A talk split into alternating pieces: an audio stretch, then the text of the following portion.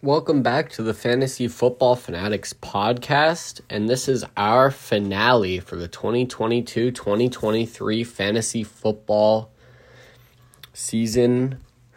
We will be going over our awards for the season. We have five categories the value of the year, bust of the year, the best playoff performances of the year, the worst playoff performances of the year and in segment five, our MVP.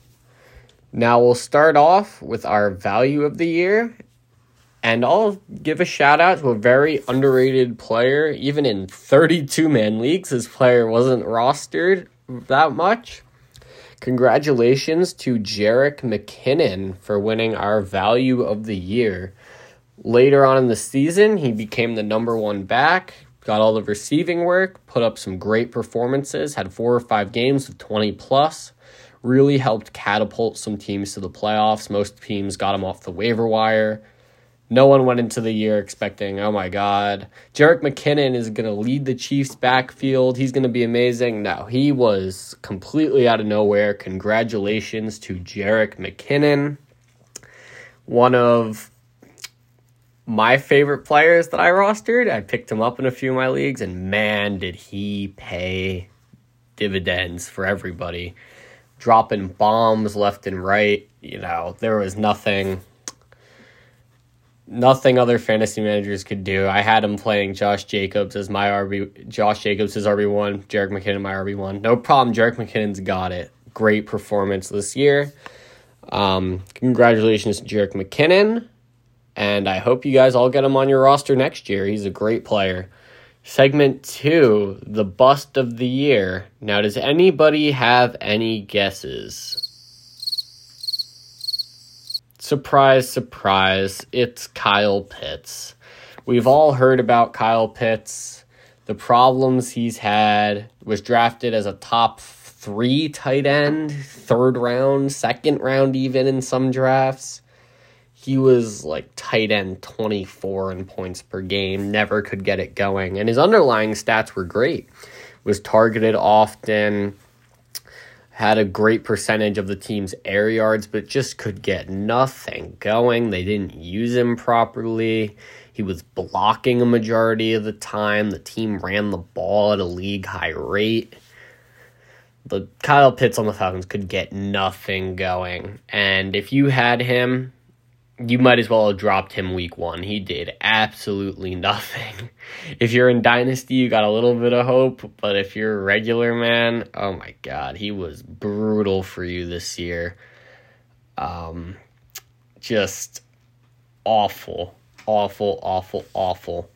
Which introduces us to our new feature we're having on the show. We will be starting it up next year as well, we're going to start it here and I call it the forest of mediocrity. Now, players will occasionally be put in the forest of mediocrity when they are underperforming, have a few bad weeks. But Kyle Pitts, congratulations. You are going deep in the forest of mediocrity. Congratulations. Ha- Thank you for ruining everybody's seasons.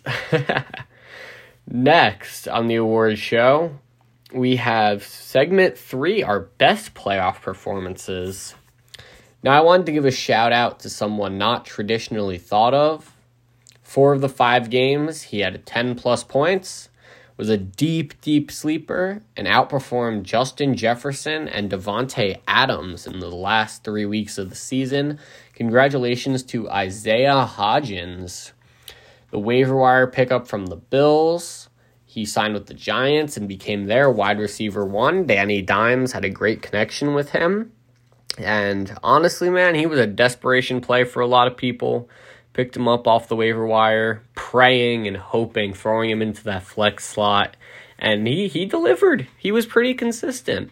Um, sometimes that's all it takes, man. You pick up a player off the waiver wire, you got a hope and a prayer, and someone like Isaiah Hodgins will come through for you.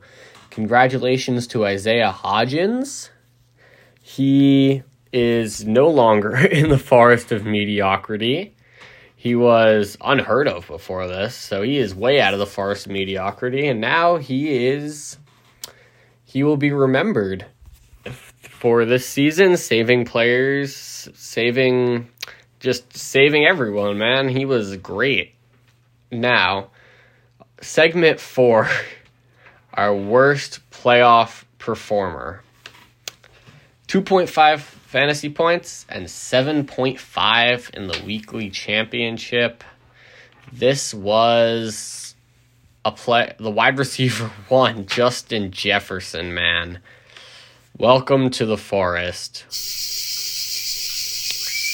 He most likely carried you to your playoffs, and then once he got there, he was ready to he was done. He was finito. He's like, I got nothing left to give. He, oh my God, he was forced fed targets too. It was so painful to watch, especially if you watched on live, te- live television. Kirk is underthrowing, Kirk Cousins overthrew him, Kirk Cousins threw something at his feet. Like, it was so painful to watch. I'm so sorry if you drafted Justin Jefferson. You had 15 weeks of amazing performance, got to the playoffs, and he did nothing. I hope you had Isaiah Hodgins on your roster because he outperformed Justin Jefferson in the playoffs. And our MVP. I'm going to go a different route here than a lot of people went. A lot of people went Saquon, CMC, Austin Ekeler. I am here to inform you you are wrong the biggest positional advantage ever in fantasy football. Welcome Travis Kelce. He if you had him on your roster, you probably went to the playoffs. You could have been throwing bums out there. Heck, you could have started Kyle Pitts along with Travis Kelce, and Travis Kelce would have carried you to the playoffs. He outscored every other tight end by over 100 points in PPR he carried you, man. In the playoffs, he wasn't great, but then again, the tight ends are not great ever. I mean, he just balled out. I mean, congratulations. I know a lot of people drafted him around the turn, like 108, 109, 110. Next year, I legitimately might be taking him 101 because he is such a big positional advantage. I would like to thank everyone for tuning into the podcast. We will see you guys next year. Have a great one. Hmm.